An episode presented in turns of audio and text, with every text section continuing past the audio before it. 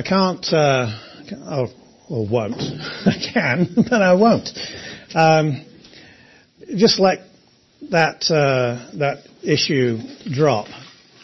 Um, that existential issue of um, people that get angry at God or bitter at God.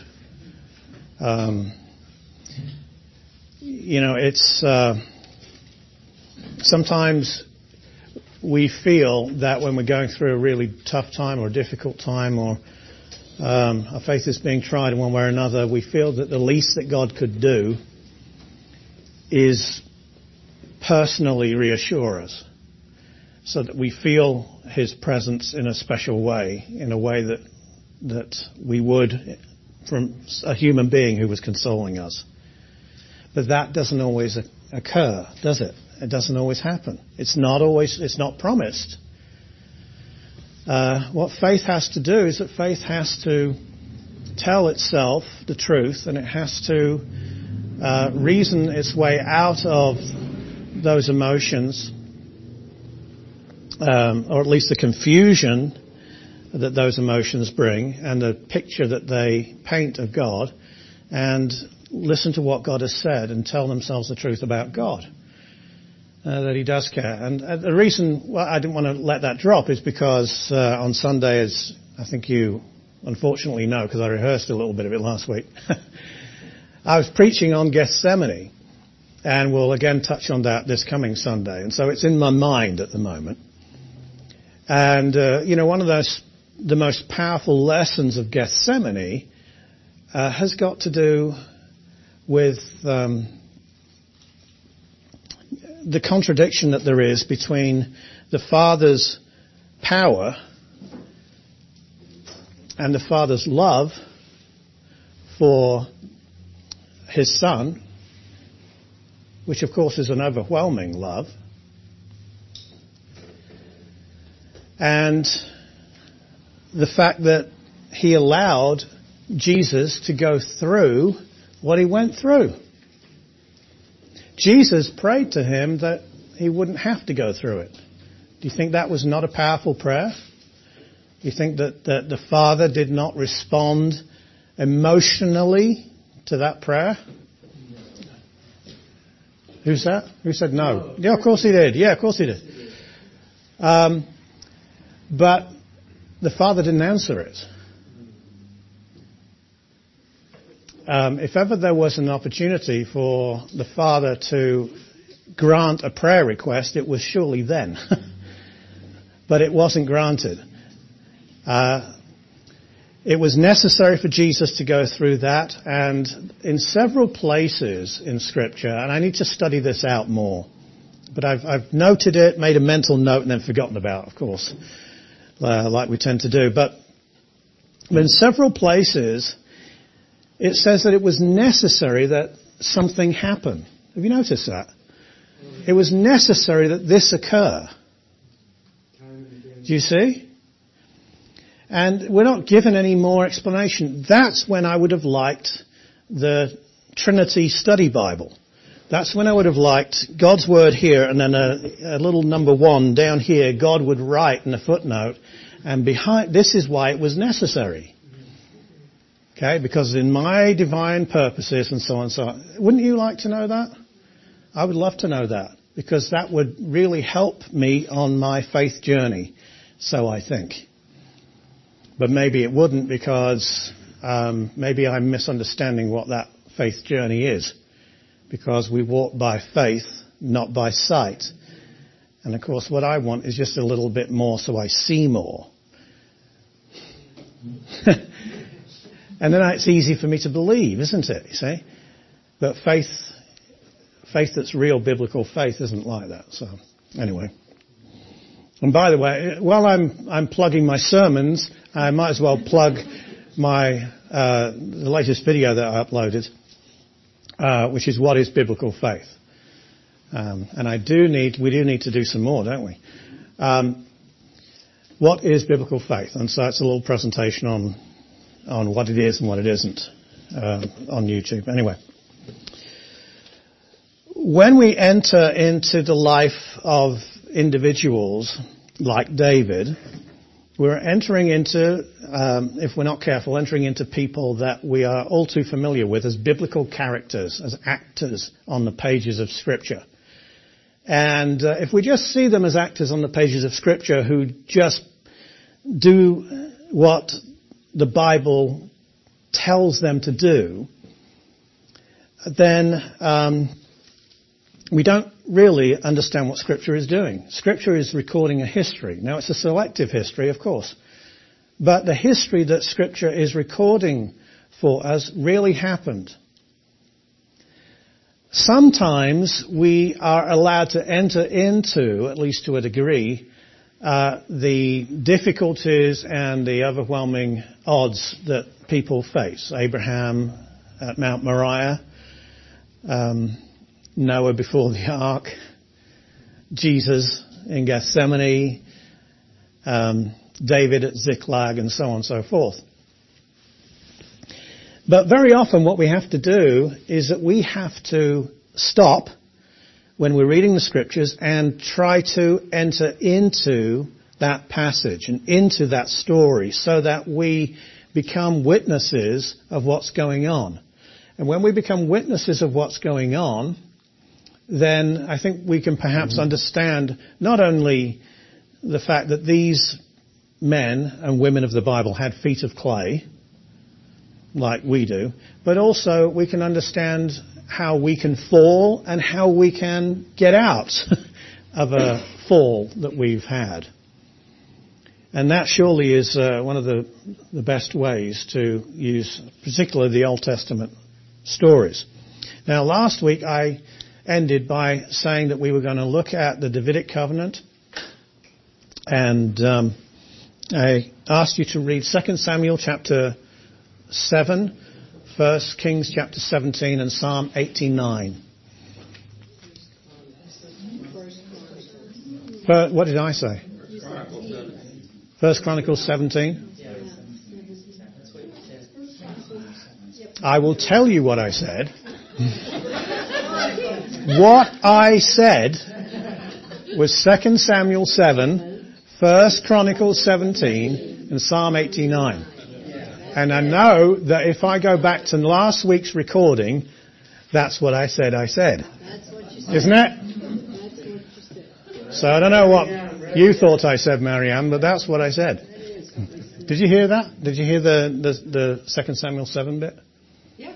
Oh, you got oh you got it all, then. All right, First Chronicles. Did I say? Did I not say Chronicles? Well, you first said King. You did Say, no, you said Chronicles. First Chronicles. All right. Whatever. Moving on now. Uh, I I have been known to make the Freudian slip, so yeah, I could very well have done that, but. Um, these these texts that we're going to have a look at today um, will help us to understand something about uh, how to interpret uh, certain narrative portions of Scripture, and then show also how they were understood uh, by another commentator, okay, the psalmist. And then what we'll do is kind of we'll um, broaden our perspective from there. So, you know the story of David in rough outline. Second Samuel is basically a book about David and his reign. And it's divided up into different portions. The first part, up to around about, know, chapter 5, is about uh, him ascending the throne and that, the first years of his uh, kingship. Uh, then chapter 6 through something like 12, 13, 14. No, not 13. Well, maybe up to 13. That's when things go pear-shaped. Um, that's, that's David in his ascendancy. These are the golden years of, of David's reign. And so you can see that chapter 7 then is, uh, is put in those golden years. We are before the, uh, the mess of David's indiscretion with Bathsheba, where before all of the, the horrible events of around Absalom and Amnon and you know his family that happened, by the way, as a result of his indiscretion, of his behavior. And here, David um, is seen to be the man of faith who is building his kingdom. He's built his house, and he's looking around, and he realizes that the ark of God is still in a tent in Shiloh, and he feels a little bit, um, I don't know, presumptuous in living in a palace. This is a, a good, this is a godly and a spiritual response. Uh, this is a man who really does care about God. He treats God as a person, um, not just as an image or uh, an artifact for the nation to worship, to bring people together. Uh, this is a personal thing with him. Uh, he really feels that he's let God down, and that he can't um, once he's realized this, he can't continue to live in the way that he's living and not do something about where God's living. You see? So that's, uh, that's kind of the backdrop to this. And, uh, it, we'll, we'll join it in uh, verse 4. Although the, uh, the covenant passage is a little bit further down, but, but we'll get the context as well. I'm not going to comment verse by verse. I'll just uh, make comments that are appropriate to the um, the material that I want to uh, study. It happened that night that the word of the Lord came to Nathan, saying, "Go and tell my servant David, thus says the Lord, Would you build a house for me to dwell in?" For I have not dwelt in a house since the time that I brought the children of Israel up from Egypt, even to this day, but have moved about in a tent and in a tabernacle.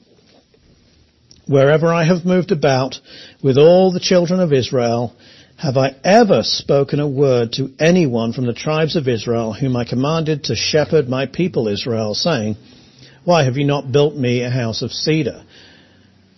Uh, in, even in that, uh, he is distancing himself from the pagan gods because they would build these pagan temples. Um, just a, a, footnote here. Um, we were in Tennessee a few weeks ago, and we went to Nashville. And Nashville is, uh, well, or was, known as the Athens of the South, or something like that.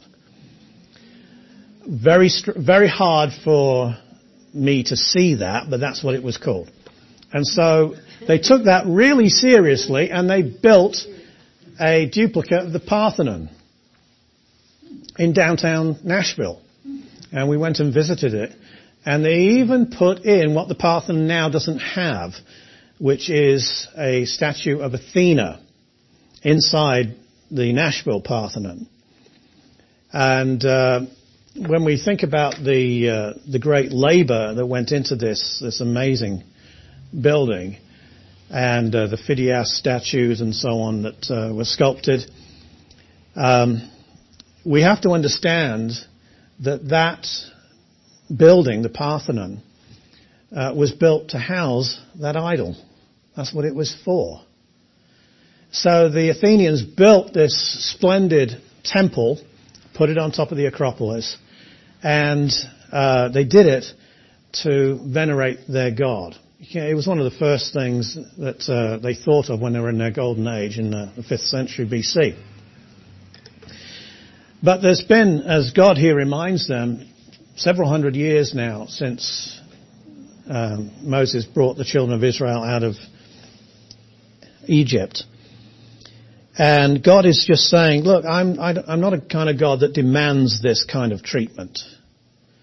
Okay, I'm not like those pagan, pagan gods. Perhaps one thing that he was alluding to is the fact that uh, he could not be bought off uh, by being treated nicely, which is, by the way, exactly what the pagans thought they could do with the pagan gods. Um, the uh,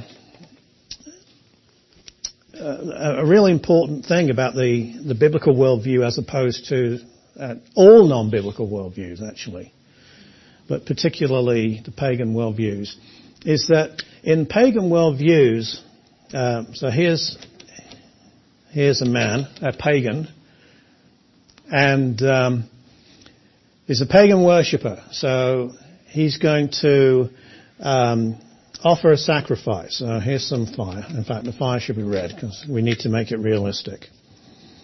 Okay?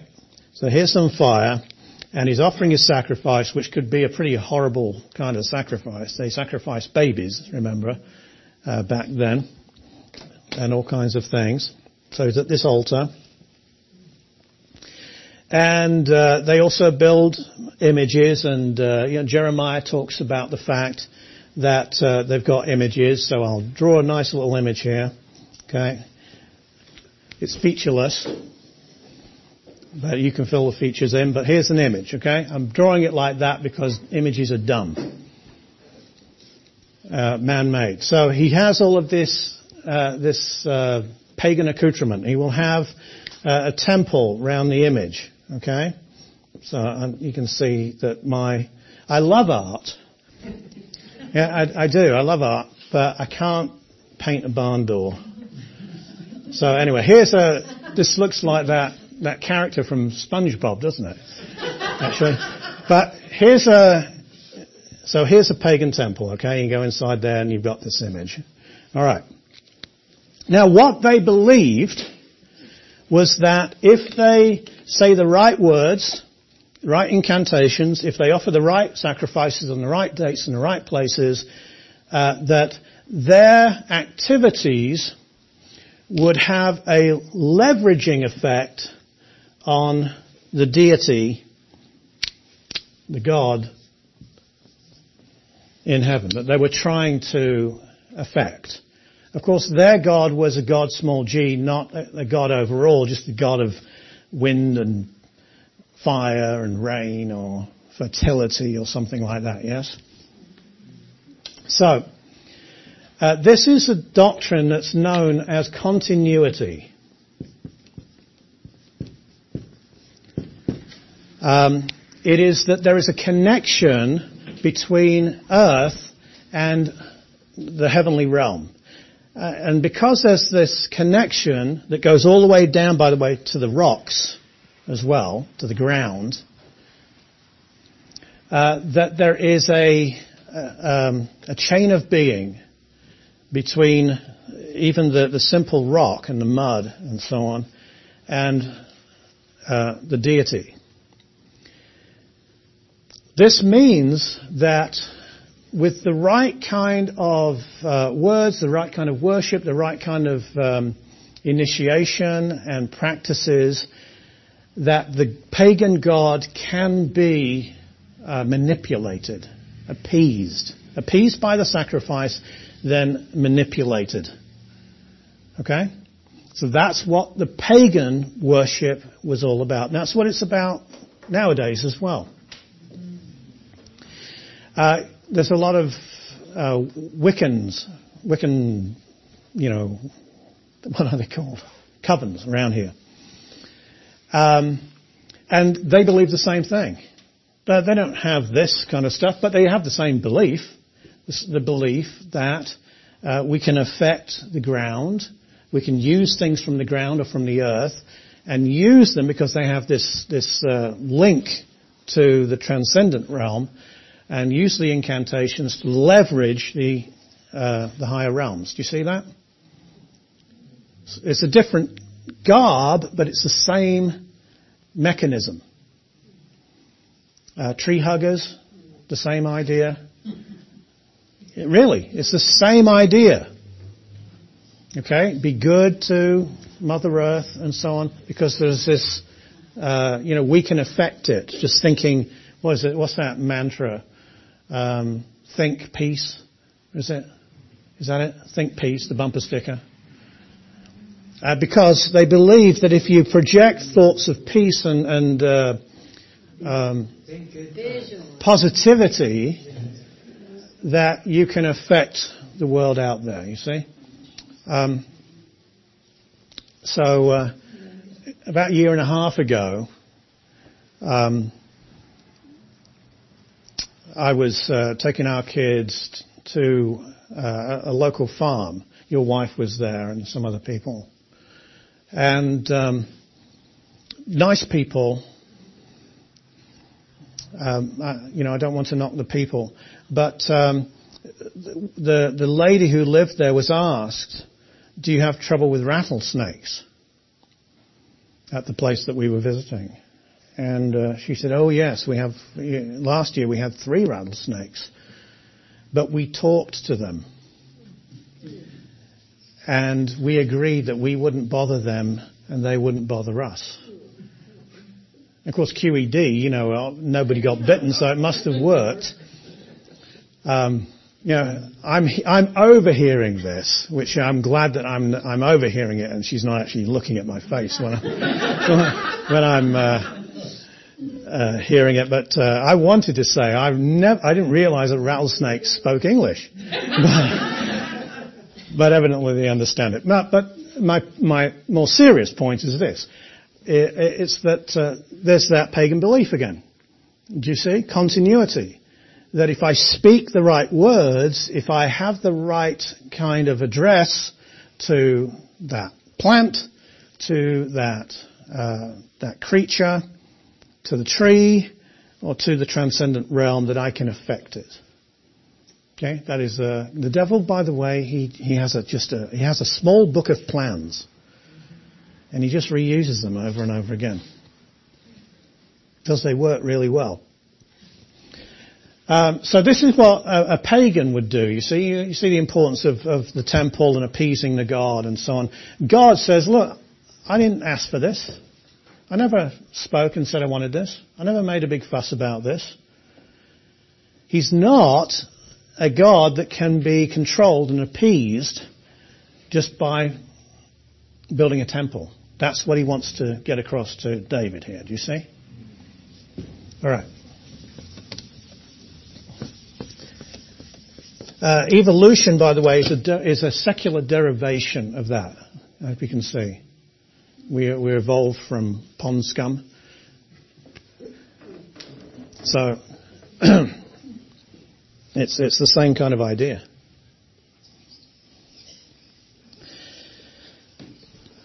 So, um, it says in verse 8, Now therefore thus shall you say to my servant David, Thus says the Lord of hosts, I took you from the sheepfold, from following the sheep, to be ruler over my people, over Israel. And I have been with you wherever you have gone, and have cut off all your enemies from before you, and have made you a great name, like the name of the great men who are on the earth. Moreover, I will appoint a place for my people Israel, and will plant them, that they may dwell in a place of their own, because they're a people and they need a, uh, a land. And move no more. Nor shall the sons of wickedness oppress them any more as previously, since the time that I commanded judges to be over my people Israel have caused you to rest from all your enemies. Also the Lord tells you that he will make you a house. When your days are fulfilled and you rest with your fathers, I will set up your seed after you who will come from your body, and I will establish his kingdom. He shall build a house for my name, and I will establish the throne of his kingdom forever. I will be his father, and he shall be my son. If he commits iniquity, I will chasten him with the rod of men and with the blows of the sons of men. But my mercy shall not depart from him, as I took it from Saul, whom I removed from before you. And your house and your kingdom shall be established forever before you. Your throne shall be established forever. According to all these words and according to all this vision, so Nathan spoke to David. Um, now, what we find here is uh, something a little less than a covenant. And uh, it's also a little less than a messianic prophecy, isn't it? Although it's often used in that way, and it can be used that way, but only in a secondary sense. If you look at it in context, then what God is saying is that first of all, um, you're not going to build me a house, your son is going to build a house, who will come from you, and I will establish his house and his throne forever. Okay? That is, of course, remember that the, the Davidic covenant and the, um, the, the, understanding of, of David's line is within the auspices of the Mosaic covenant. Because a king was supposed to be reading from the law and supposed to be someone who presided over the law in this theocracy, which was under that Mosaic covenant. Okay? We'll get back to the Mosaic covenant probably next week. Uh, that's why if he if he obeyed and did what God told him to do, then there would be no break in the continuity of the the throne. All right? But if he sins, if he or you know one of his descendants sins, then God will judge him.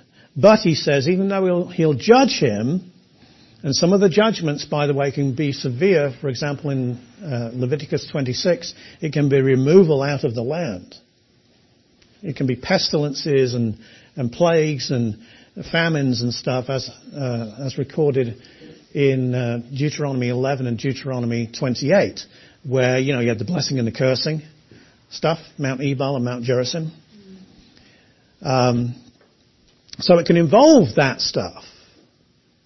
That's already understood. That, David already understands that because he's in the law. But even though that kind of judgment may have to proceed against a sinful line, God himself says that he will not forsake that line. Do you see that? It's in the midst of, uh, of that warning. Several times he says, your throne will be established forever. Your kingdom will be established forever. Uh, kingdom, throne, that obviously is a synonymous way of talking about it. And David's response when he prays uh, involve an agreement with that and taking God at His words. Notice verse 21. I'll let this thing pass. You're supposed to let ambulances pass, aren't you? Fire truck, okay.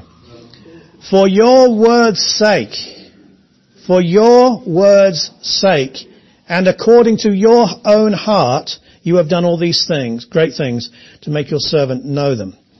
I want to call your attention here to the fact that according to David's understanding of God, God has just given or told him what was on his heart. So what's in God's heart has been divulged by God to David. How does David understand it? He understands that God means what he says. Okay? Uh, in other words, between what's in God's heart, as we said last week, between what's in God's heart and what comes out of God's mouth and then what God does, there is always a connection. God always does what he says he will do. Okay, he does. Faith cannot work unless that connection is kept. Um, so let's go to the next passage here, uh, which is in First Chronicles chapter 17. Any questions, by the way, about that first bit?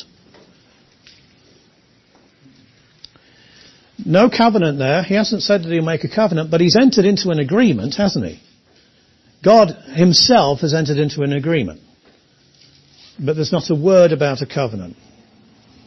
Um, and no clear messianic expectation, although again, uh, please remember, those of you that took the previous course, you will remember that there are passages, for example, in Deuteronomy 30, in Genesis 49, in Numbers 24 that are strongly messianic. Genesis 3:15. Uh, these are uh, strongly messianic. He would know these, he would understand these, and he would be able to apply them to what God was saying and, and understand that at some point, uh, the uh, the one who was to be uh, Shiloh, uh, the one to whom it is given in Genesis 49:8, uh, that he would come. He would establish, you know, the rod of uh, the rod and the staff would be established with him. Are you all, you with me on this? Okay.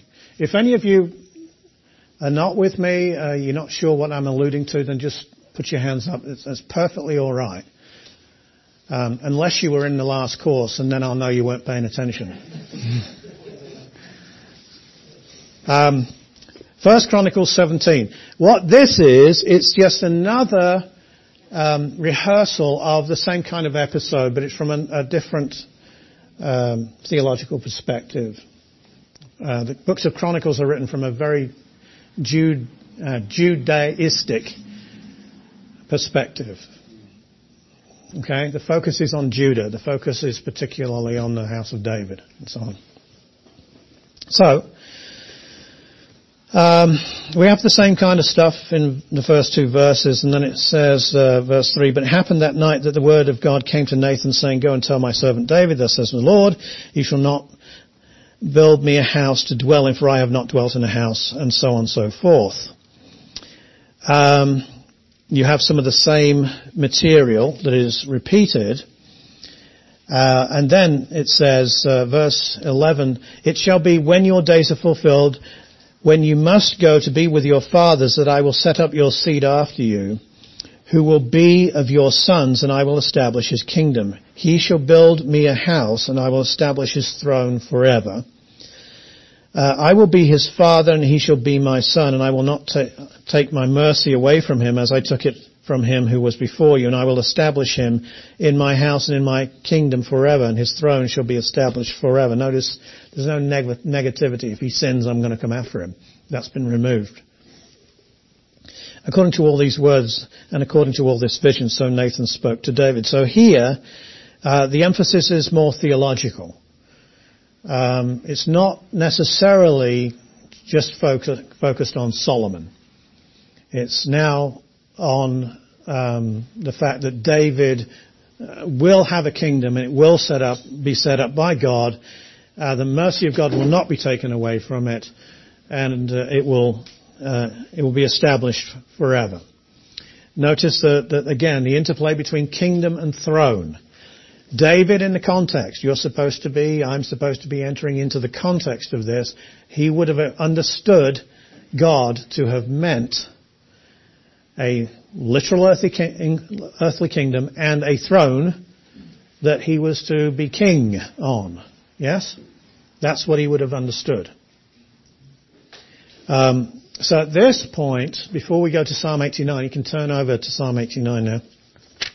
But before we start reading it, um, I hope that you can you can see that God has built up an expectation. Remember what I said about expectation? Words build expectations. Words build expectations. Um, if those expectations are dashed, if the words that were um, that were uttered and that fed that expectation, if they were um, clear and seemingly unambiguous, but the expectation turned out to be wrong, the problem is in the communicator. He didn't communicate his meaning properly. He built a false expectation. Do you see? And one of the key things that I want to bring out in this, in this course is that there is an expectation that is built up by the prophets um, that the New Testament people, Jews, inherited. There is an expectation that they have. That expectation, by the way, is so strong that Jesus' words about him uh, going to the cross, you know, being crucified and rising again, it just didn't, it kind of deflected off their brains. It didn't really sink in. I mean, it just did, it kind of didn't go with what the Old Testament was saying, even though there were prophecies that, that included that. It didn't go with the basic picture that they had. And that picture was created by their understanding of the Old Testament. Okay? Um, we're not going to go into, in this course, whether they were right or wrong to have that expectation. All I'm interested in, in this course, is to try to communicate that expectation to you. Because they did have it. They did have it. They couldn't have had the expectation of uh, many Christians in the second, third, and particularly centuries after that, AD, that was informed by their interpretation of the New Testament. They didn't have the New Testament. They didn't know anything about the New Testament. They didn't know anything about the cross. They know that stuff. Jesus, three times in the Gospel of Mark, told the disciples that he was going to be killed and rise again. Bing, didn't make a, didn't make a dent. Um, they only understood it after he rose from the dead. So, please understand, expectation is a very, very key element in understanding uh, the prophets. And God raised an expectation in David's mind here.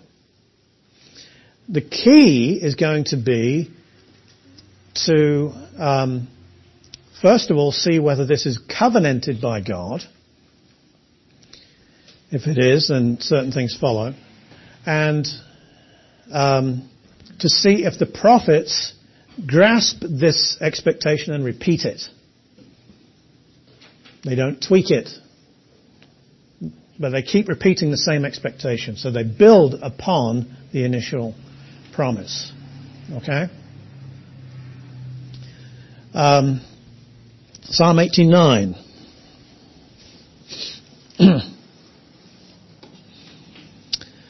uh, I, again, it's a long psalm. I don't want to go through the whole thing verse by verse, but by all means do. Um, it's obviously focused on David and his line. Verse 3 says, I have made a covenant with my chosen, I have sworn to my servant David. Okay. So 1 Chronicles 17 and 2 Samuel 7 did not mention a covenant. But Psalm 89 calls it a covenant. So it is a covenant. So that's where we get this idea of a Davidic covenant from, okay? So uh, remember that that now we're dealing with covenant again.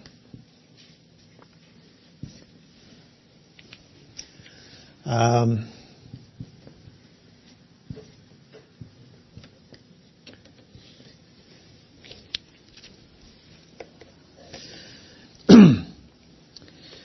and so let's see some of the things that are, are said here.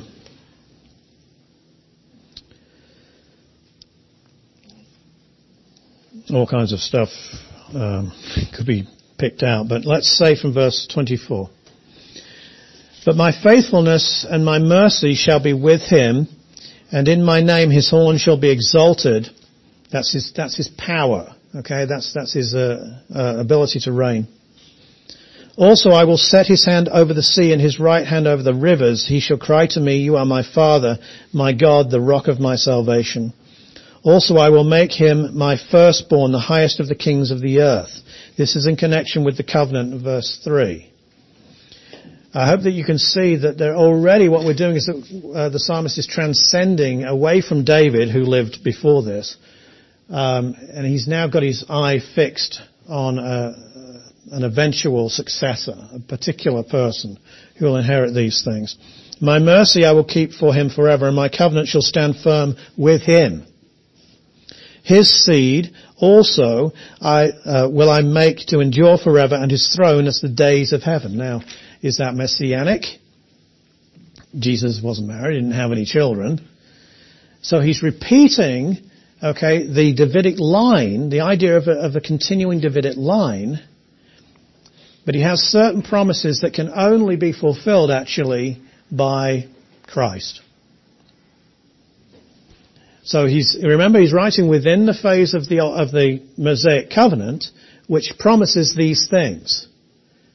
And yet, we also understand from Deuteronomy 30 and from other places, and particularly in the prophets, when we get to the New Covenant passages in the, in the, uh, the, the prophets, we will see that uh, the Mosaic covenant cannot accommodate uh, this person.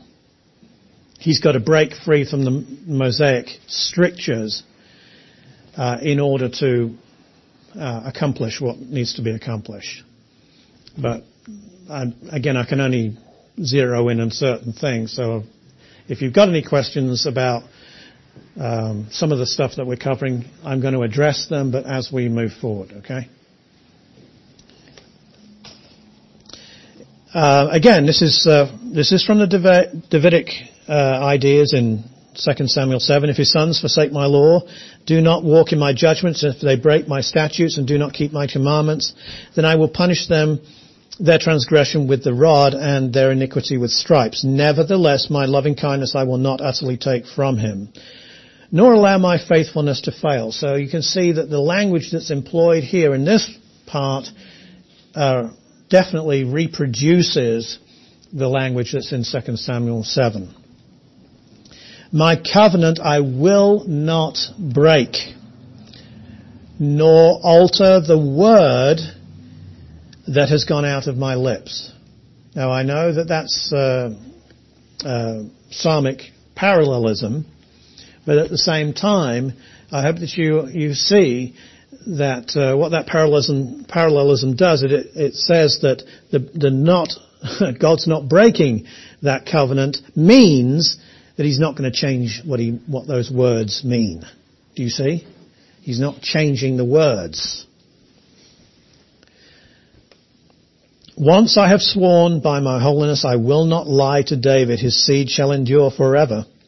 His throne as the sun before me. It shall be established forever like the moon, even like the faithful witness in the sky. Now I understand someone is going to say, well, what about the book of Revelation and the, the sun and the moon and there's no need for sun and moon there and so on. I'm going to deal with it. I'm going to deal with it, but not in this course. Okay? um, what I can say here is that from the perspective of the writer of the Psalms, what is God doing? He's, he's giving a fixed point of reference, okay? That this thing endures. And so as that endures, so will the covenant endure. It's just an illustration of his faithfulness. And he does this several times in the prophets when he's talking about his covenants. He, he gives those kinds of illustrations. As mountains can't be moved and so on. Um, so what we find here in uh, in this psalm is that we find at least one really important thing. We find now that the Davidic promises, or the promises rather of God to David, are covenantal. Now, please notice that you have unconditionality and conditionality in the 2 Samuel 7 passage and also in the Psalm 89. You don't have it in the First Chronicles 17 passage because the idea of if your seed sins, you know, I'll come after him. Okay, there's the conditionality. And that, that ties into the warnings that are given in the Pentateuch about Israel going away and sinning and, and God having to cast them out of the land. And yet in the midst of that, there is an unconditionality that is repeated. God says, I'll establish your throne, you'll establish your kingdom forever. Then he mentions the, uh, the sinning seed. And then he says, but my faithfulness I will not withdraw. Do you see? My mercy I will not take away from your house. So he repeats the unconditionality. Now, why is that important? It's important because, uh, first of all, remember that the Davidic covenant, as we've said, is under the auspices at the time that it's uttered of the Mosaic covenant, and the Mosaic covenant is a bilateral covenant where, as we saw last week, uh, God says, "You do this, and I'll bless you." And I'll give you all this stuff. and uh, will you obey me? Exodus 24, Israel, of course will obey you. You know, let's, let's put pen to paper, let's do this. Exodus 35, what are they doing? Jumping around naked, worshipping, yeah, golden calves. Uh, so much for that, but God doesn't give up on it. Do you see? But it's conditional.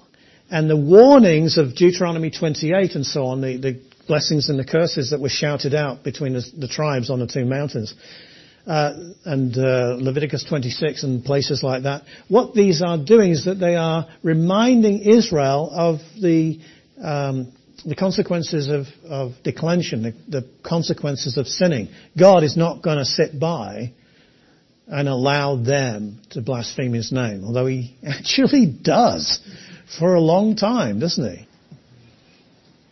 It's not until, uh, I think, 712 that the northern tribes are taken into the captivity by Assyria. It's not until 380, uh, 586 that the southern tribes are taken to Babylon. So God is very long suffering. But at the same time, it's going to happen. He is going to act. He's going to act. Yes. Okay. very patient, slow to anger. Very good. He really loves He really is, and that's a very good, that's a point that, we need to emphasize here. This is the kind of God that we have. Uh, this is the kind of God that He is. And I'm glad that He's like that because sometimes I really, really, if I was God, you know, I'd frazzle me. I'm just, I'm, so fed up with me sometimes. It's like I cannot push this thought out. I cannot grasp hold of this truth. I cannot learn this lesson. I cannot be what I'm supposed to be as a Christian. Um, I know that, that these things are attainable. I know these things, these things are um, uh, there for me, and yet I fail constantly. Yet, I must tell myself in the midst of my failures that God doesn't fail and that God is this kind of a God. Uh, if he can put up with Israel for hundreds of years, he can put up with me for 60 or 70 years. Okay? That's, that's, I think, hopefully good. Particularly because I have the blood of Christ that's covering me. So, uh, Psalm 132.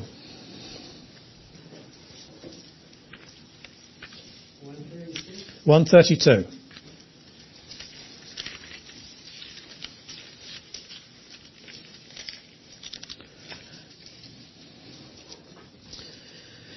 Um, let's read some of this. This is again a psalm of the Davidic covenant, but involves other things too. We will read all of this. Lord, remember David and all his afflictions, how he swore to the Lord and vowed to the mighty one of Jacob. Surely I will not go into the chamber of my house or go up to the comfort of my bed. I will not give sleep to my eyes or slumber to my eyelids until I find a place for the Lord, a dwelling place for the mighty one of Jacob. What's he talking about? Specifically, what's this a reference to? The temple. Yeah, yes, David's uh, heart to build God a temple. That's right. Yes, good. Behold, we have heard it in Ephrathah. That's the place where Bethlehem is, where David is from. We have found it in the fields of the woods. Let us go into his tabernacle. Let us worship at his footstool. Arise, O Lord, to your resting place, you and the ark of your strength. Let your priests be clothed with righteousness. And let your saints shout for joy. That's what worship ought to be. For your servant David's sake, do not turn away the face of your anointed, uh, your Meshiach, your Christ. The Lord has sworn in truth to David, he will not turn from it. I will set upon your throne the fruit of your body if your sons will keep my covenant and my testimony which I shall teach them. Again, he calls it a covenant their sons also will sit upon your throne forevermore. Again, this is the same thing within the auspices of the Mosaic covenant. This is the promise. The Lord has chosen Zion. Zion is a mountain where the temple is built uh, in Jerusalem. He has desired it for his dwelling place. This is my resting place forever. Here I will dwell, for I have desired it. I will abundantly bless her provision. I will satisfy her poor with bread. I will also clothe her priests with salvation, and her saints shall shout aloud for joy. There I will make the horn of David grow. I will re- prepare a lamp for my anointed. His enemies I will clothe with shame, but upon himself his crown shall flourish. So this is a, a remembrance of the Davidic covenant. It's a, a repetition of some of those promises. It does have that contingency that's involved about the obedience of the sons, and yet also involved here is this, this oath of God. God has sworn an oath, He's going to keep it. In fact, something else is brought into this mix too. And that is because it's about the temple, he throws the priests in there too. And we already saw, uh, we that were with, uh, in the last course, that is, um, those of you that weren't in the last course, um, I, let me just tell you that there is a covenant in Numbers 25 that is sworn with Phineas, and that is an everlasting covenant of peace that God swears to Phineas and his line. Phineas is a, is a Levite, and it has to do with the offerings at the tabernacle or the temple. Uh, and here you see he's bringing that in and he's saying that the priests will be clothed with salvation. They'll be saved. Uh, they'll be redeemed. They'll be able to offer the kind of sacrifices that a priest needs to offer. That wasn't the case in most of Israel's history. The priests were ill fit to do that job. Uh, why do I point that out? Uh, because we're going to come back and we're going to see passages where the priests are brought in again, and, yet these priests are righteous. And they're doing exactly what God wants them to do in a temple. And it's difficult, I understand it's difficult for us to, to get our, uh, our minds around all of that. Um, and uh, I'm not going to help you in this course to do that. All I'm going to do is, is give you the information. Because I want, again, I want you to have the same kind of expectations, the same kinds of questions, unanswered questions, as much as possible as the people in the Old Testament would have had. They wouldn't be able to put the picture together, but maybe if you are given the picture, maybe you'll start to make some connections. You see? rather than thinking you can read the New Testament into it and solve all your problems by spiritualizing it. Uh, Psalm 135, just a couple of verses here that I want to pick out.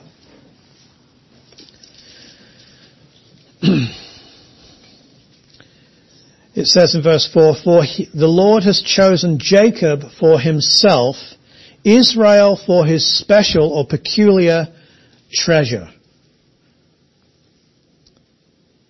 His peculiar treasure, and this was also, this is language that's used in the book of Deuteronomy and it's used also in Exodus. That Israel is a peculiar treasure to God. Uh, we see it in several places in the Old Testament. The prophets certainly uh, repeat this language. The choosing of Jacob, the choosing of Israel, is not the Davidic covenant, though, is it? What covenant does that relate to? The Abrahamic covenant. Do you see that? The Abrahamic covenant. Um, and the Abrahamic covenant involves three aspects. It involves the land. Uh, it involves a particular people. You know, the descendants, the literal descendants of Abraham, Isaac, and Jacob. And then it involves blessing through Abraham particularly, not through Abraham, Isaac and Jacob particularly, but through Abraham. The third prong has to do with blessing to the rest of the nations. Through you all the, the nations of the world will be blessed. Yes? Those three aspects. Um, and by the way, in the New Testament, the Apostle Paul never confuses those three aspects. Never. He always quotes the parts of the Abrahamic covenant that apply to the church and never quotes the ones that don't. The ones that uh, quote the other parts of the Abrahamic covenant and apply them to the church are New Testament scholars that are not reading the Bible and not paying attention to what Paul is saying. But Paul doesn't do that. Okay? So, uh, here, notice also that Jacob is Israel. And he's not here talking about the man, he's talking about the nation of Israel. And when you find this kind of language, Jacob, I've chosen Jacob, okay, he's talking, God is talking about Israel. This is, was a, a familiar way of referring to Israel. Again, it's parallelism, okay, in the Psalms. And yet he, he it's not unclear who Israel is. Israel are the connected, connected with David, oh, sorry, with Jacob. And it's not unclear who Jacob is, it's the nation of Israel. You say, well, so what? What's that important for? Because the New Testament does the same thing. The New Testament, particularly Paul, in Romans 9, for example, he does the same thing. He says, Jacob. And who does he mean? He means Israel. That's the way of referring to Israel, or a way of referring to Israel. Uh, go to 2 Kings 17, and I'll show you an example of this that's, I think, quite clear. 2 Kings 17.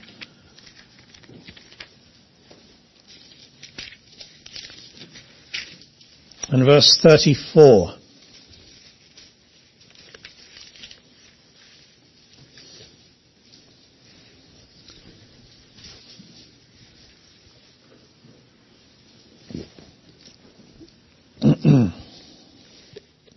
to this day, they continue practicing the former rituals. They do not fear the Lord, nor do they follow their statutes or their ordinances or the law and commandment which the Lord had commanded the children of Jacob, whom he named Israel. Now here in this context, what do we get? It's a, it's a, a denunciation of the practices of uh, the people. They are not following the Mosaic covenant that they agreed to. This is towards the end of the book and they're going to get booted out. But notice that here Jacob and Israel are synonymous in the Old Testament uh, way of looking at things. Alright, now we've said that the Davidic covenant therefore is um, is properly a covenant We've seen that it involves the line of David, the seed of David. We've seen that it involves the uh, kingship, uh, the monarchy in that line of David, his descendants. And we've seen it involves, surprise, surprise, a kingdom. Uh, and the kingdom in the Old Testament is not a spiritual kingdom up in the air somewhere. The kingdom is on earth with geographical locations and limits. You know, Zion, when it talks about Zion, for example, in these passages, it's talking about Mount Zion where the temple is. Um, when it talks about Jerusalem, it really means Jerusalem. You know, it, uh, it, it uh, talks about Ephrata, in Psalm 89. That's where Bethlehem is, where David was from. These are literal places. Okay? That's how it's to be understood. Whether these change is not our concern right now. Our concern is what does it say? How did they understand it? Now, I did say, therefore, that even though first Chronicles 17 and 2 Samuel 7 do not speak about a Davidic covenant. You've seen that these other Psalms do. And so it is a covenant. Now, being a covenant, there it takes on the um, uh, the hue of of a, a covenant. And uh, again, this is where I remind you of the importance of what covenants are. Um, before we go to the Bible, which is a good place to tell us, um, let me repeat just a, a few things. Firstly, that in all of the books on covenant and all the articles in covenant that I've read, and I've read many of them, um, there is one single question that's never asked. Well, actually, it's two. But I suppose the main one is this. Why does God make a covenant? What's, what's he doing? What's, what's, his, what's he after? What's the purpose of him making a covenant? And the other one is, uh, what were covenants for in the first place anyway? What, what do they actually do? What do they ensure? Do they ensure anything? When you see covenants in the Bible, with, Abra- uh, with Abraham, for example, and uh, um, whatever his name is, uh, I can't think of the guy's name, the king. Um, with um, with Isaac, with uh, and the, the, people who are digging the wells, you know, and he's trying to find a well that he can dig, and he makes a covenant between Laban and Jacob. They make a covenant together. Between David and Jonathan, they make a covenant together. What are these covenants for? What do they do? What do they ensure? They actually ensure what they say they ensure. They're about what they say they're about. Um, and so Jacob makes a covenant with Laban because remember Laban was pursuing him and uh, catches up with him and, and he said, uh, surely uh, unless God had not spoken to me the other night and warned me, you know, I would have, uh, it was in my power to hurt you. Do you remember that? But God warned me not to do it. So I'm not going to do it. So instead, here's another idea. I'm going to have a covenant, make a covenant. And the covenant was basically uh, that there would be a, a rock set up, uh, which was a token of the covenant, and uh, it was that uh, I will not pass over this line to hurt you, and you will not pass over this line to hurt me. That was what the covenant was basically about, okay? And then they could part in peace. Uh, I hope you can see that's a, a, pretty unequivocal, unambiguous, very clear covenant because the covenant has to be clear. Moreover, the words of the covenant don't have to be clear, but the intent of the people when they make the covenant and speak those words and agree with them with an, with an oath they have to mean what they say. So you couldn't have uh, Laban being crafty, agreeing to the covenant, and when um, Isaac, uh, sorry, Jacob's back was turned, he stepped over the line and beat him over the head. Laban understood that that covenant had to mean what it said. Do you see? Otherwise it's a waste of time. Covenants have to mean what they say. Because they have to mean what they say, they have to be clear and unambiguous. They cannot suffer the throes of ambiguity. Because then what's the use of them, especially down the road? Someone says, well, he meant that. No, he really meant this. Well, that word can, you know, I mean, it can be confusing. So the choice of words that go into the oath that is made is very important. And we saw last week, you know, nobody believes that God's going to bring a universal flood back on the earth again. Why not? Because it's quite clear, isn't it, what the covenant was about. Um, and in the same way, this is quite clear. The covenant that God makes is quite clear. Okay, it has to do with David, his seed, uh, the kingdom, the land. It's uh, involved with the Abrahamic covenant, as we can see. Thank you, Mikey. Um, and um, it has that character of a solemn oath. God enters into solemn oaths, though. Why on earth would he do that? Because uh, after all, his yes is yes and his no is no. Which brings up an interesting point which we brought out in the last course, which is that covenants wouldn't be necessary if we all kept our word. And we all meant what we said. We just agree to it and go off, shake hands and go off because we'd agree with each other. But we live in a world where there's prevarication and there's disingenuousness and there's a tendency for us to forget or even to lie. And therefore the covenant ensures, you see, that on these points there is absolute clarity.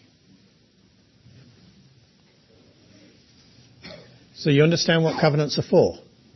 Why on earth do these articles never deal with that? Never deal with it. Why does God make covenants? He doesn't have to make covenants. He should be believed, but we have a tendency to what? Not believe Him. So God makes covenants because He's gracious, because we are thick and we are sinful.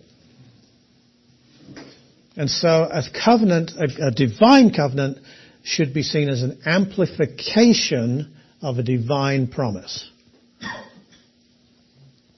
Right, God shouting, okay, this is what I'm going to do. Do you get it? Do you understand what I'm going to do? I know the end from the beginning. This is what I'm going to do. Got it? New Testament scholars? Yeah, yeah.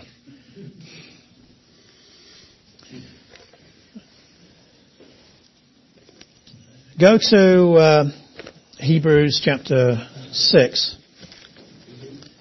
Now, we're going to the New Testament here just for some clarity on the things that I'm saying. I'm not going to the New Testament to read something, to bring it back as a template to reread the Old Testament. I'm simply going there for more information. Um, so, Hebrews chapter 6,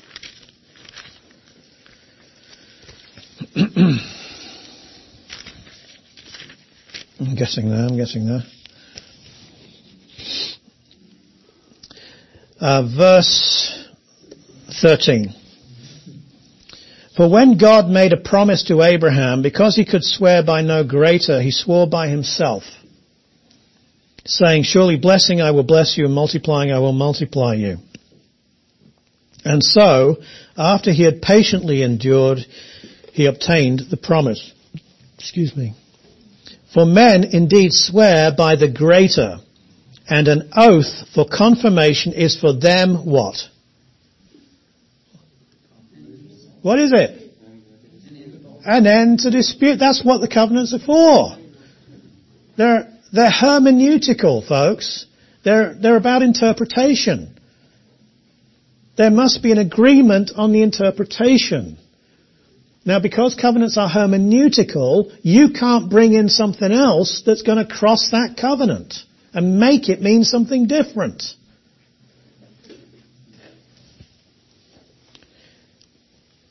Otherwise, there's going to be what? Dispute about what, because if the covenant doesn't mean what it says, and can mean something different, then there's dispute. If the covenant means what it says, that ends dispute. It says this, that means that. I can't figure it out. Well, that's not your problem, is it? God didn't put that one on you. So it says here, thus God determining to show more abundantly to the heirs of promise the immutability, un- uh, the changelessness of his counsel confirmed it by an oath. That is, by two immutable things in which it is impossible for God to lie we might have strong consolation who have fled for refuge to lay hold of the hope set before us. And someone talks about an anchor for the soul. And in this context, he's talking about, of course, the sacrificial uh, system, and he's going to go into talk about the new covenant that Christ makes. So he's talking about that aspect. uh, Galatians chapter 3, which is also about Abraham.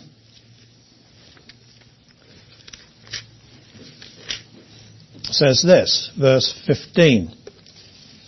Brethren, I speak in the manner of men. Though it is only a man's covenant, yet if it is confirmed, no one annuls it or adds to it. And that's even a man's covenant. A man's covenant, you don't annul it, and you don't add to it. Well, still more with the divine covenant, and this is a lesser to the greater argument that Paul's giving you here. I'm talking about a man's covenant. But when, talk, when i go on to talk about the Abrahamic covenant, this, this applies even more. God is not going to annul it, and He's not going to add to it.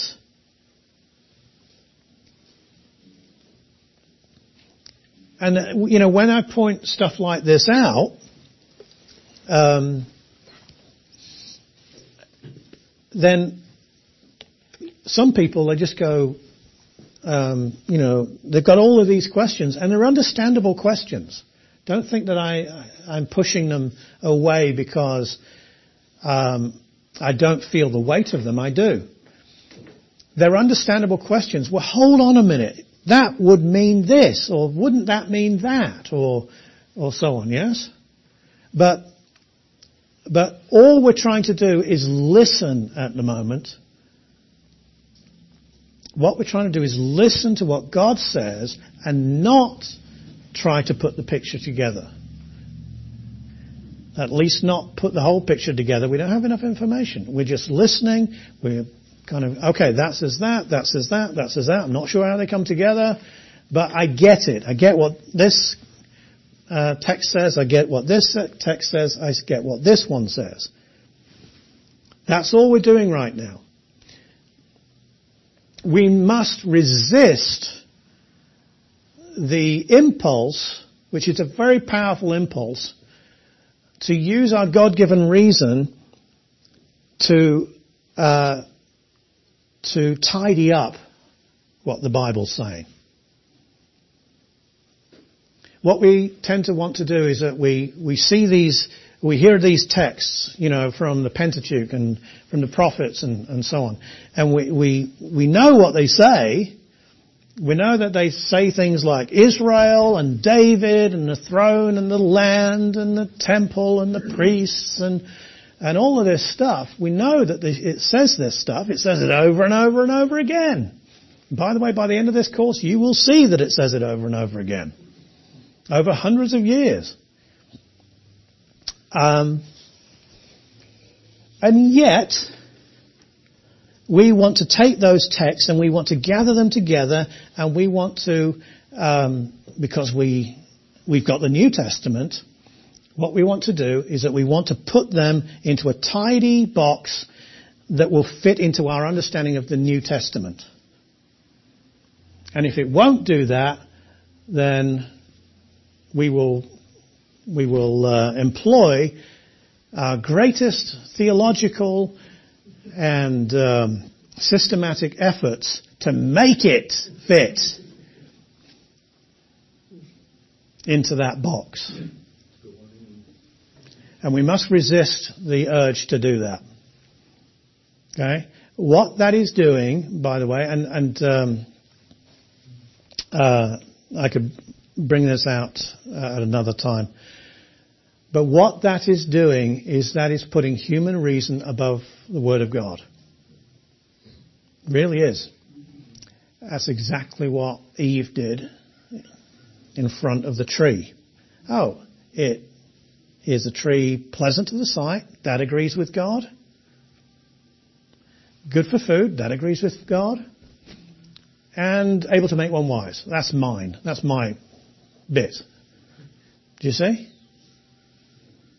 She, what she did, she stepped out from under the, what, the, what God had said, and because she was now in a position where she was reasoning independently of what God said, she could add her own bit. Do you see? And that's what happens.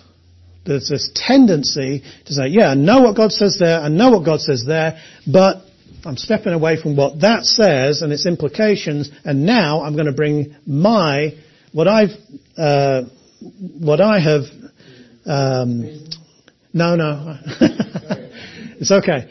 Uh, what I have come up with,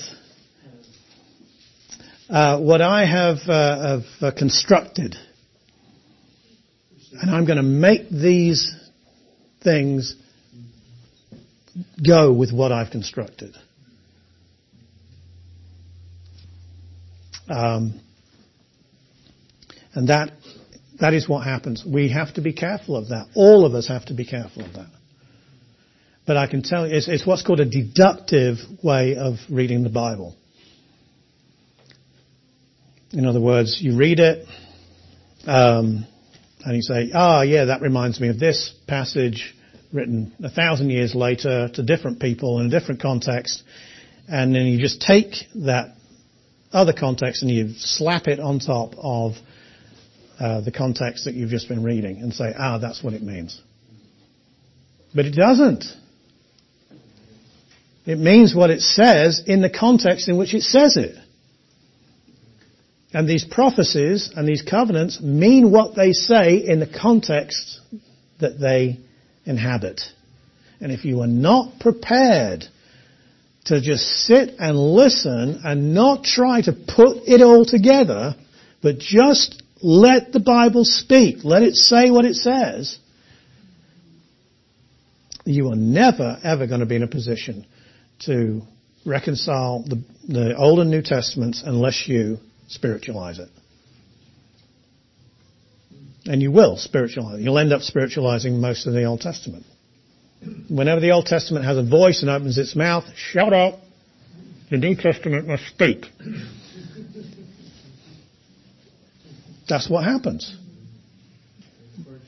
And the Old Testament is no longer actually on the same level as the New Testament. The New Testament always trumps the Old Testament, even though the New Testament calls the Old Testament the Word of God and relies on the Old Testament for its own veracity. But how can that be if the New Testament must tell the Old Testament what it can say? Do you see that how that, again, the deduction aspect of it comes in and messes things up. And for those of you who uh, remember the rules of affinity, that's a C4 and a C5. The Bible doesn't teach it. The Bible doesn't say it. But it's something that we've come up with and uh, we have uh, reasoned through to a conclusion. And so it's precious to us because we've reasoned it. And therefore, you know, we will knock down however many verses need to be knocked down in order for our position to um, win the day. That's what's happened in the history of the church. It really has. Um, all kinds of different examples about, uh, you know, infant baptism is an example of that. Um, in many places, the Calvinist Arminian controversy, they're really both as bad as each other. That's an example of that. Um, they've both got the proof texts, okay, but very often they're not reading the context. And any verses that they don't like, they either reinterpret when it's clear that's not what they say, or they just bypass. Do you see? Why? Because they are not prepared to just sit and listen and, and go through the uncomfortable work of not putting the thing together. Just letting the Bible speak. And say, yeah, I've got this piece of data, I've got this piece of data, I've got this piece of data, and I've not yet got enough data to know how it comes together. But I do have these pieces of data. And God knows how it's going to come together. Why am I pressing this point upon you? Because you'll have to do that. You will have the urge to shoot a hand up and say, yeah, but what about? And I will tell you at that time, that's not where we are. Okay, so um, it's it's not just people that um, uh, of, a different view of mine. Some people who have the same view of mine have a problem with a new temple and and sacrifices. That's a really common one. Okay, and it's an understandable one. And so.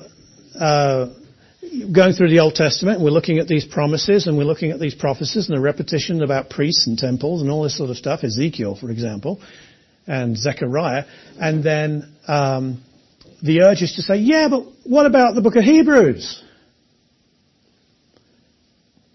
And when you say that, because somebody's going to say that, not today, but at some point, somebody's just going to have to say it, okay? Uh, I will say, we're not there. We're not in the book of Hebrews. This writer doesn't have the book of Hebrews. So, what's the expectation that this writer is building up? That's where you should be. Do you see? If you try to import the book of Hebrews that this writer doesn't have and his readers don't have, then I hope that you'll see you will never get the expectation that these people would have got by reading it. And if you don't have that expectation, then you'll never have that um, that kind of um, humility, if I can call it that, to just step back and say, God, I'm not sure how you're going to do this, but I do know what you've said. Now we actually do that with doctrines that we have to believe. So, uh, the dual natures of Christ. Can anyone explain that to me? The hypostatic union of the dual natures of Christ. Um, uh, my subject is systematic theology, and yet uh, we can go so far, and then we have to say it's a mystery. Okay? The Bible does affirm that Jesus is eternal God, but it also affirms that he was man and is man. Okay? So explain it. you can explain it um, in one sense that it's not contradictory. You cannot explain it as far as uh, the mechanics of it. Can you explain the fact that uh, Christ is in you and you and you and you and you, and yet Christ is undivided? Can you explain the? Um, we understand that, uh, and maybe can explicate the uh, the threeness and oneness of God, the one and the many that's involved in the Trinity, and that there's no contradiction there. But can you understand it? No, of course you can't.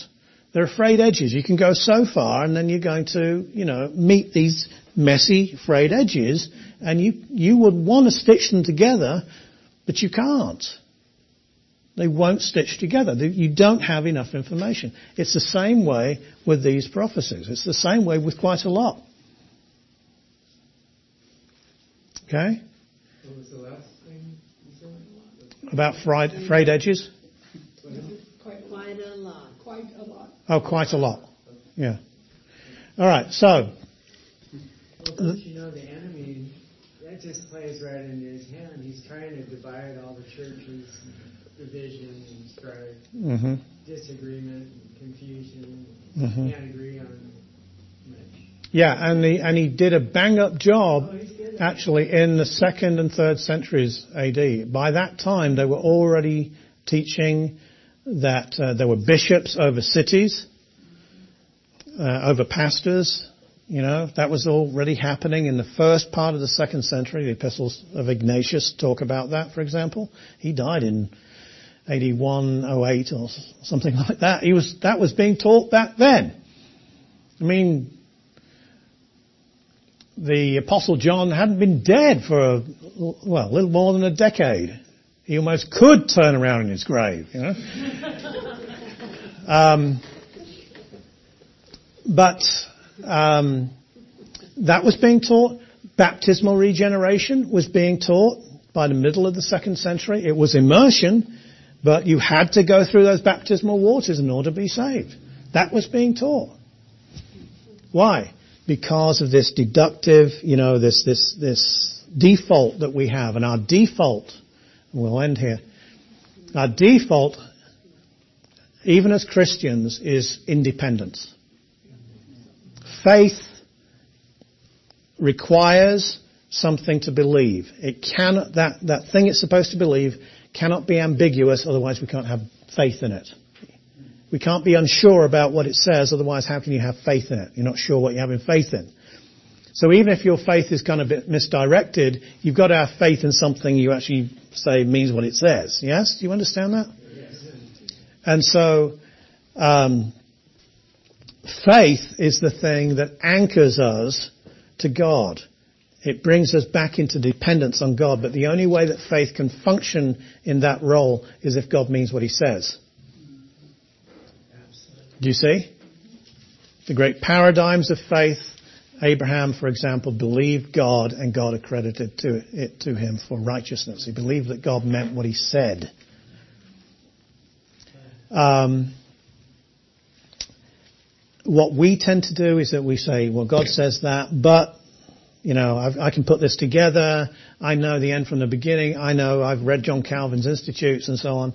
And I know how this goes together. And we become independent from God. Not that, you know, I'm not knocking John Calvin, but, um, you understand the mentality. I've read John Piper. Okay? Or am I am I upsetting anybody here? I can choose somebody else to have a go at. right.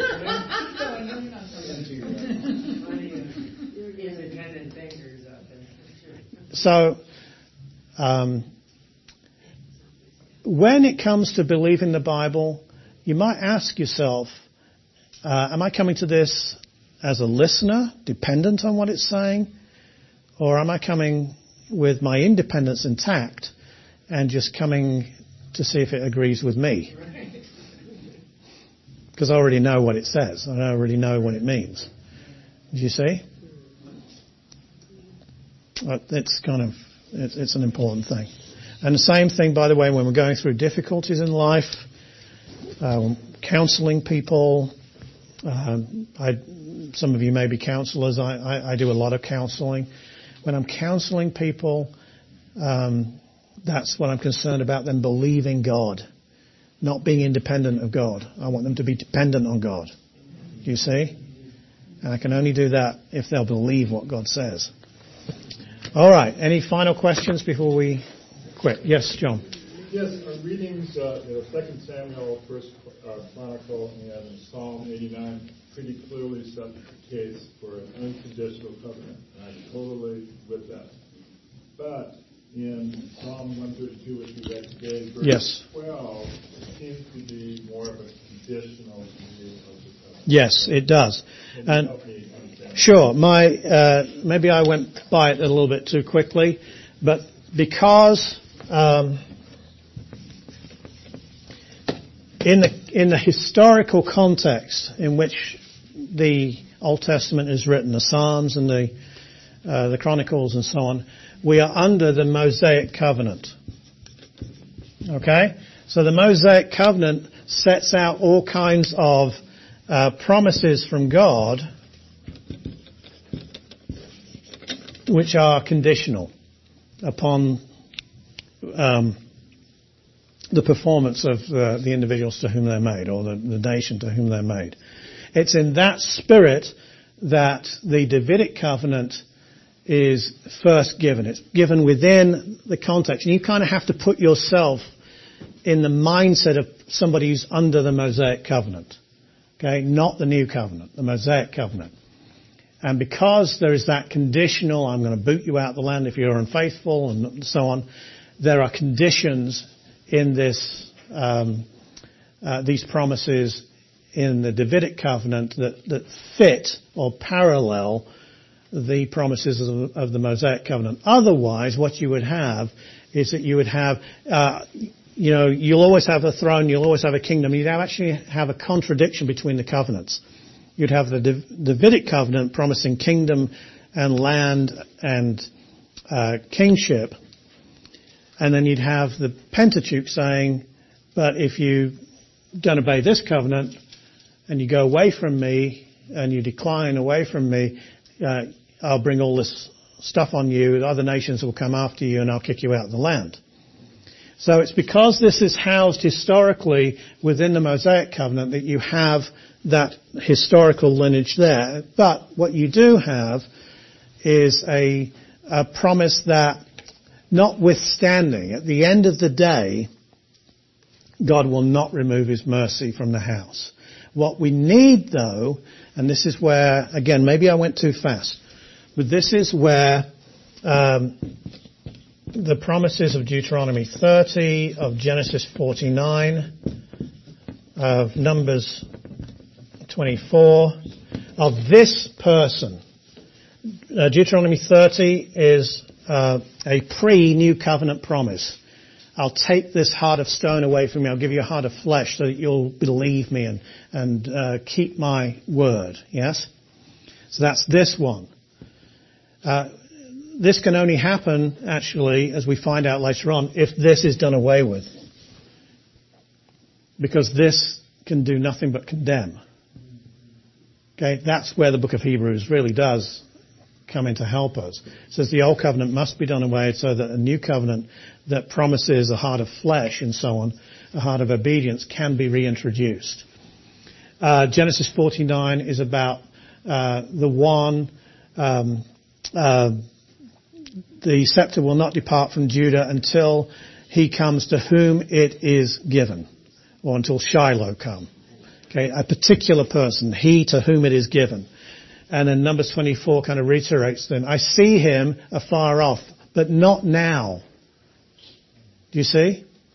And talks about his scepter. It's not talking about David. It's talking about um, the, the, yeah, the Messiah. Uh, and what you would do is that you'd you'd take this material as we did in the last one, and you'd hook it back up with, for example, Genesis 3:15, the seed of the woman who will destroy the serpent and so on. And you'll build a picture of Christ while you're building a picture of of uh, the nation. And we'll be doing that in this course too.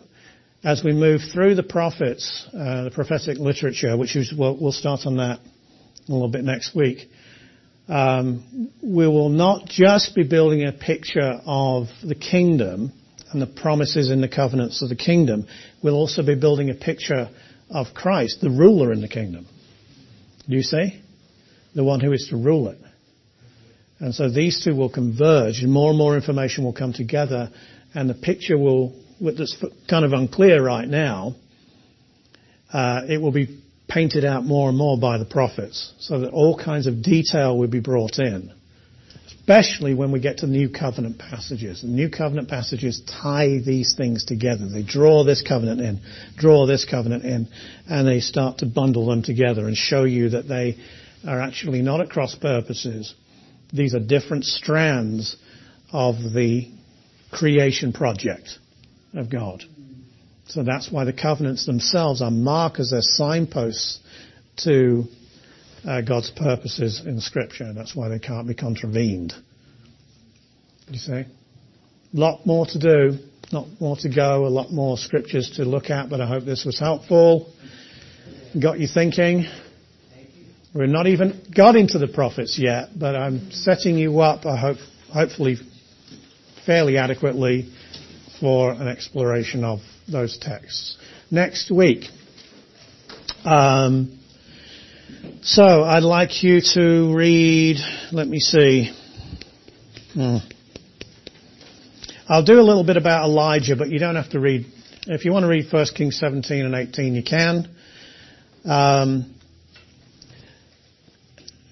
but then we're going to skip over and we'll start looking uh, at, um, where's she? I think we'll start in um, Amos and Hosea in those in those books, and then we'll start to go into Isaiah. Is that that's not enough, is it? That's too. What was the last name? Amos, Hosea? Well, all right. All right, Amos 9. Uh, There's more, but but uh, but Amos nine, Hosea two, or one and two, if you wish, and Isaiah chapter two.